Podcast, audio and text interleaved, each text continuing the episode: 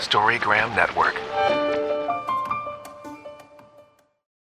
Hosting for this podcast is generously provided by Transistor at transistor.fm.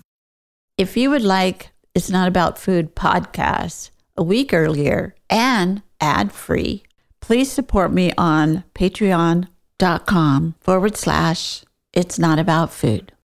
For more information about my books, my work, and my body love cards, you can go to my website at itsnotaboutfood.com. Hi, my name is Laura Lee, and this is It's Not About Food. So it's not about food and it's not about weight. What is it about? Everything else because it's never ever about food or weight, never ever, not even one time, not ever, ever, ever.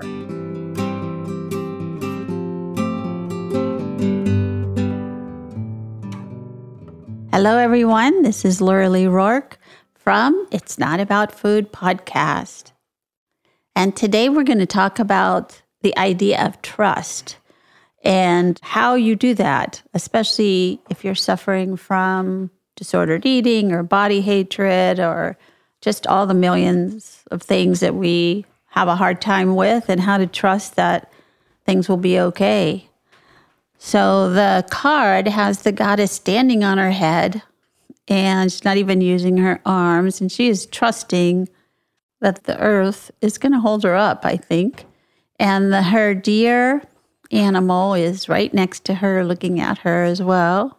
And it's a really sweet card. The back of the card reads Trust is the knowing that our bodies are living intelligences, giving us immediate feedback about what does and doesn't work for us. When we stop viewing our bodies as something we need to control and manipulate, we can begin to see them as very wise teachers. When we start to trust our bodies, we can listen and understand what they need. And so much of the time, I did not trust my body at all. Obviously, we trust our bodies when we're babies because we don't know anything else. But at some point in my life, I stopped trusting my body to tell me when it was hungry or when it was tired or when it was full or when it was cold. I just used my head for all my information, you can imagine the confusion. so at some point, I had in my recovery, I had to start to learn to trust my body, which was very hard because I didn't like my body at all. And so just to make that jump of trusting it, even though I felt like it was not my friend, and how hard that was for me. So I'm going to introduce my next guest, who is just one of my favorite humans in the world. Many thousands of years ago, when dinosaurs roamed the earth, we were on a panel together. and she said, We were baby therapists. we were very young and just starting in the field of eating disorders, I think. At least I was, and Carol was. And we had just started Beyond Hunger, probably wasn't very long after we had started it. Anyway, we were on a panel together talking about these issues, and it was great fun to meet her. And I'm always so happy when I get to spend any time with her. So I'm going to introduce her, and she can say what she's doing these days and where she is and why she picked the card trust. Well, hello, Laura Lee, and hello, everyone. My name is Starr. Kelton Locke, and I'm a clinical psychologist in Marin County. And yes, indeed, Laura Lee and I met many, many years ago on a panel. At that time, I was starting my practice, my clinical practice here in Marin County, and Laura Lee and Carol were starting Beyond Hunger. And we learned on that panel that we had many mutual goals and values of how we approached our work and also how we saw eating disorders. There's differences, but I also really appreciated how we would always find a way to listen and understand each other about our differences and the way that we viewed things. So here I am, Laura all these years later, practicing, and I think in the same building where I was practicing when I met you. Yes, you are. You are still in that same building. I've never left, Laura Lee. and uh, we at Beyond Hunger, Carol and I moved all over the hell and back, you know. but yeah, so there's something really wonderful about being able to know that where you are in the world and you're there and this is where we are and this is where Carol is, this is where other people are, this is where all of these women who, like in the 80s, we were out there saying diets probably don't work. Let's think of something else to do. How about trusting? You know, imagine if you can trust your body to let you know when it's hungry and when it's full and what that would be like. And that was hearsay at that time. So I think of myself, where did I get that chutzpah to stand up and say these kind of things? I think it's just because I had suffered from my own eating disorder. And this is how I recovered that I was able to just come from that place. And I just remember you were just another one of these founders. We were like the women and the pioneers, you know, we were crossing the world with our message that was a terrible message to the people who thought that they had all the answers. So definitely we were heretics, I guess I want to say. so, anyway, so when you talk about trust to your clients, how do you get that idea across to them that they can really trust themselves, even if they haven't been for a long time? Well, I think that one of the foundational places that I start from is really trying to meet someone where they are and to know that they probably even maybe can conceptualize the idea of trust, but that it's a process. And that it's even though we may begin to try to work on that, we may begin to try to help each other feel our way into how that is for that particular client, it's going to take a while. And I think one of the places that I hold is to start with me beginning to try to develop trust between me and the client. So, developing a relational kinds of trust so that whatever is conveyed and responses that I am able to give to my client, that they can trust that. They think if they can trust me, maybe they can begin to trust how I'm responding to them, how I'm pointing things out, how I'm exploring things with them. So to me, Laura Lee, it is trust is foundational in the relationships that we have and build. And probably that's where things go awry. And I'm not assuming that everyone has had trauma or even relational trauma in their life, but trusting our bodies, I think, starts out with the capacity of another person, that safe, secure base that can hold us in a way and show that we are a body mind not just, you know, an object. Well, I love what you just said. It reminded me of one of my very first therapists that I had. She was one of the people who I wasn't really an eating disorder therapist, but actually taught me what unconditional love was and how to have that for myself, which of course I had none. I was very conditional. So I love what you just said at some point, I realized that even though I don't trust me as far as I can throw me, I did trust her. So if she said something, then I could hopefully believe it. And I remember telling her one time, you know, if you're not telling me the truth about this, if I go ahead and trust myself about fill in the blank and it doesn't turn out well, then I'm going to kill you. I'll find you and kill you. And she's, oh my, you know, she was very, she was very professional. Oh my. And I said, I'm kidding, I won't. But it's really important to me that I trust you. I just don't have much trust for anybody, really. So it was a labor of trust that she was telling me the truth and that I would not kill her, I think. That that relationship. you know what I love about that is that I mean I don't know how that therapist heard it, but how I would hear that is you're conveying to me how difficult it was for you. Yes. And how scared you were. And I think that's why the imagery of you saying you would kill her came up because you were terrified. And and so that's the beginning of a building block of a really astute for you to say that it must be really scary, I'm guessing. And then, you know, and that opens things up to begin to figure out about what's going on in your fear. And that's the building block of trust. It was the building block of trust. And of course, trusting another person was one thing, but trusting myself was a whole other thing.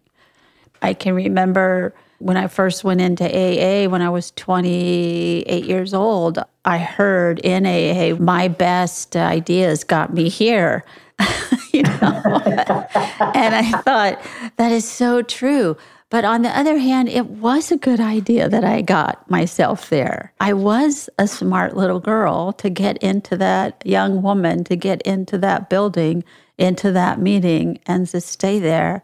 So there's two ways I guess you can think about that. But I know that trusting myself, trusting other people, it was a process, as they say. but I loved what you said, though, is that you can see the dilemma that we all have as human beings. And that is that we make so many mistakes. Oh. Or, or we perceive ourselves as making mistakes, or we do get ourselves into conundrums and even worse. And so we have a hard time understanding like, if I do that, or if I can't even trust the way that I'm managing my feelings, my life. How in the world am I going to trust? Uh, you know, that I can trust myself, that I can depend on me. So I think you're really right. It's hard. We may trust another person, but how do we translate that into beginning to trust ourselves? I think that's a really good thing for us to open up a little bit because that's bedrock. How does one do that? How does one do that? What do you think? Well, I think that the primary way for us to do that is to begin to try to, with kindness and with as much compassion as we can muster, to begin to look at what we are doing, what we are feeling, what we are thinking, and to look at that with curiosity and kindness and try to understand and sort through because it's a big muddled mess for many people, especially that are suffering from eating disorders or like you were mentioning about substance use. So it's about, I think, finding the safety with another person so, so you can be, in a way, helped and contained.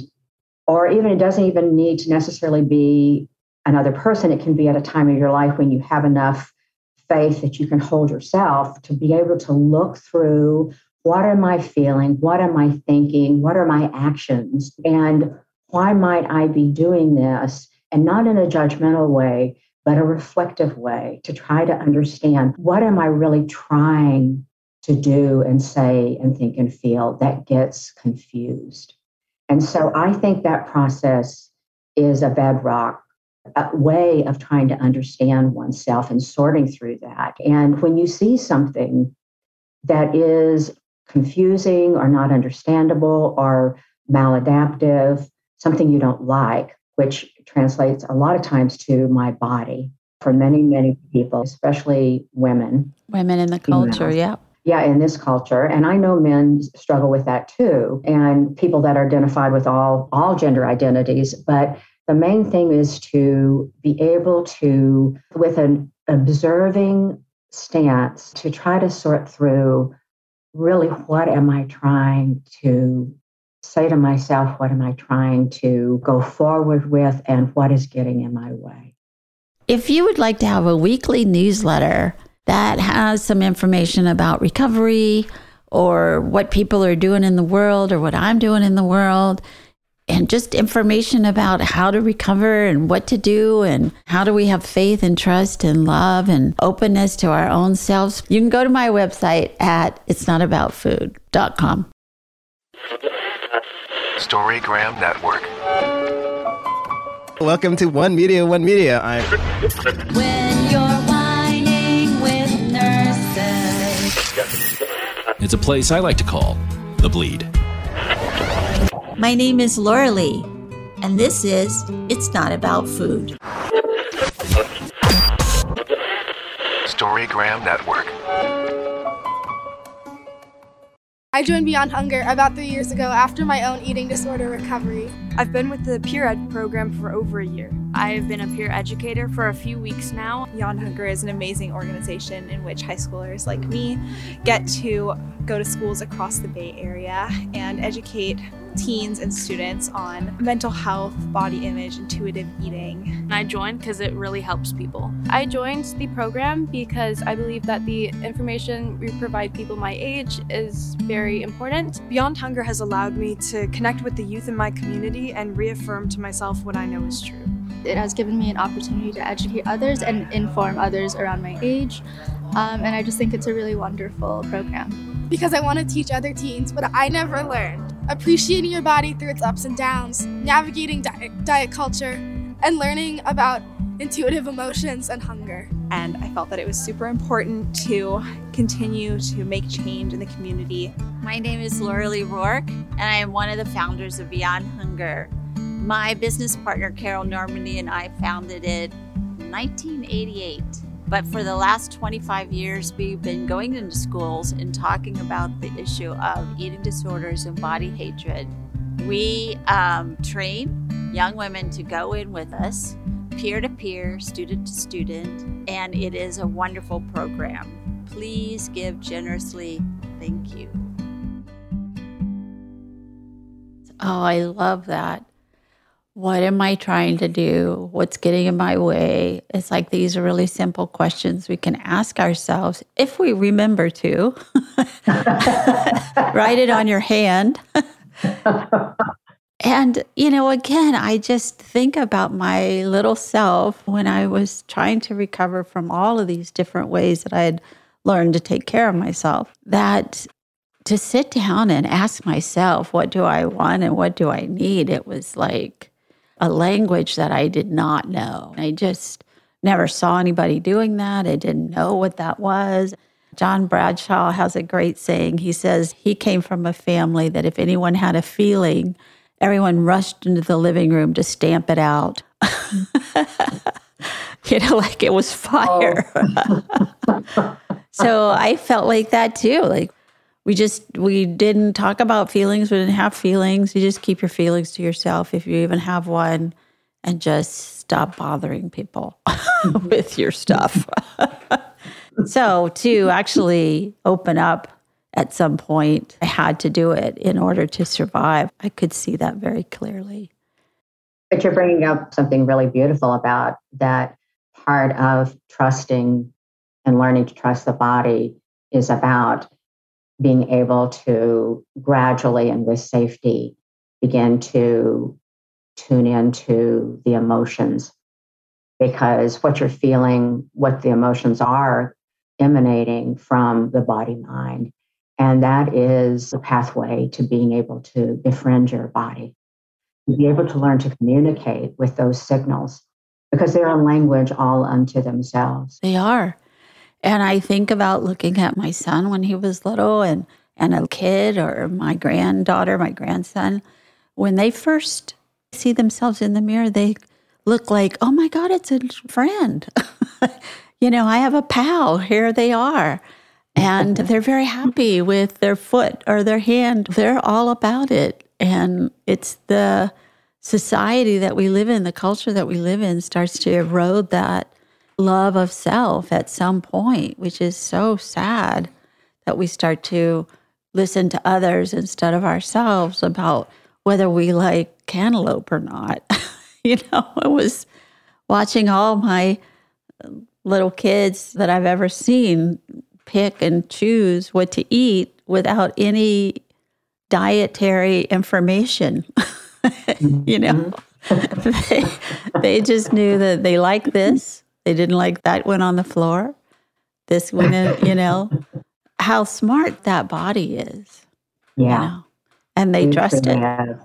Yeah, it truly is. It is smart. And just you're making me think of something else that I just want to put out there that for all of us to remember is the body is smart because it tells us not only what I need, what I like, but it also tells us when it's hurting.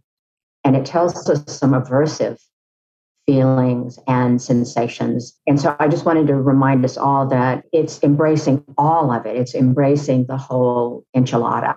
Since we're talking about food, you know, Yeah. it, it really is. It's embracing the, the good, the bad, the ugly, the neutral. And really, that's the wisdom. And even being able to be with those feelings of rejection that we often have for our bodies and being able to find a way into those and to be with them and befriend them is a way of loosening the grip of those aversive feelings. We may still feel them, but we can find a peace when they're arising to find a way to hold their hand and to help ourselves walk with them for a little while till they're gone. Yes. As you're talking about that, it's such a gift when we get there, and it has been there all along. You know, we just didn't count it or something. And I think about a client of mine who has such a, and this is not just this client of mine, this is so many different people. They loathe their body so much. It just is never going to look the way they want it to look. They can see that their ancestors look a certain way and they're going to look that way, and they just cannot stand it to go from that place to acceptance and then to actual love is really the heroine's journey. Really have to put away a lot of stuff in order to make those jumps.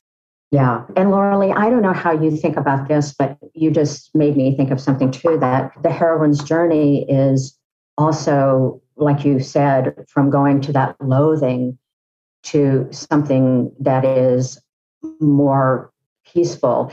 And sometimes there will be surges, not for everyone, but there can be surges again of that loathing. Even after we have practiced for a long time and we have been in this journey for a long time, there can be moments of that loathing. And the acceptance is also about that this will rise and this will pass. And it doesn't mean that I haven't been a heroine. Yeah, for sure. Again, our culture is not a very friendly culture to older people. and to go through the tsunami of aging, you know, of your own body hurting or getting older or having pain and struggles, but also just how it looks. And we're, again, taught this weird thing in the culture that I came from is that you just do not get old. do not get old, period. You look terrible when you're old. Don't get old. And so I always think to myself, well, what's the alternative? Die. You have to die. Mm-hmm. just don't bother us with yourself. And it was so crazy, really, when I think about it, how crazy that was because we didn't have that opening that I think that a lot of other cultures have of bringing in the youth and the old. Everybody's together everybody has a seat at the table, no matter what. I hadn't thought about that before, but it, listening to you talking earlier about your journey with your acceptance, your bodily acceptance, and I was thinking about my journey with bodily acceptance, and I was, as you just talked about aging, I thought, you know, I hadn't thought about that. That all of that work I did was preparation for now for me getting old. yes, exactly, exactly. If we live long enough, that's what's going to happen. Unless we're Benjamin Button, I mean, that's just the way it is. it is what it is. Yeah. You know, I have to remind myself this is a little bubble I live in that's not really real all the time. Where I live in California, everybody's beautiful here. Nobody gets old. so, if there's any last kind of, we're talking to mostly women, but men as well that are really struggling with that idea of trust. You know, how do they make that step from none to some? And I'm just wondering if you have an idea for somebody to remember for themselves. The first thing that is coming to mind with your question is I hope this makes sense and comes across in the right way, but I think that really what I would encourage everyone to do as a first step or even just a beginning is to decide to choose to make even though it feels like we don't have a choice to decide i am tired of the way that i'm treating myself Oh, God, so true. i am tired of these repetitive patterns of the way that i am treating myself and today I am making a choice. And tomorrow I will make another choice. And the next day I will make another choice that I will end my suffering.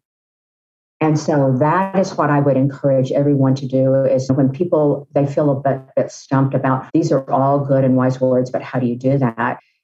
I really believe this from my hard fought gained wisdom is I choose every day to stop repeating what I was taught and to stop repeating what I internalized and to stop repeating what I continue to slip sometimes to still do. And I choose with wisdom that this today I will be different towards myself. No matter how fleeting it is, I will be different. So that's what I would like to say to everyone that trust that you can do that. Yeah. We know how to do it. You know, babies do. know how to do it. Your dog knows how to do it. Your cat. People know, animals know. We have gotten so far away from our little selves sometimes that we don't remember that we know how to do that. That's a beautiful way to end it. It's just really wonderful. I wonder if you will read the bottom of the card. Today I will. Today, I will practice trusting my body completely to tell me what it needs.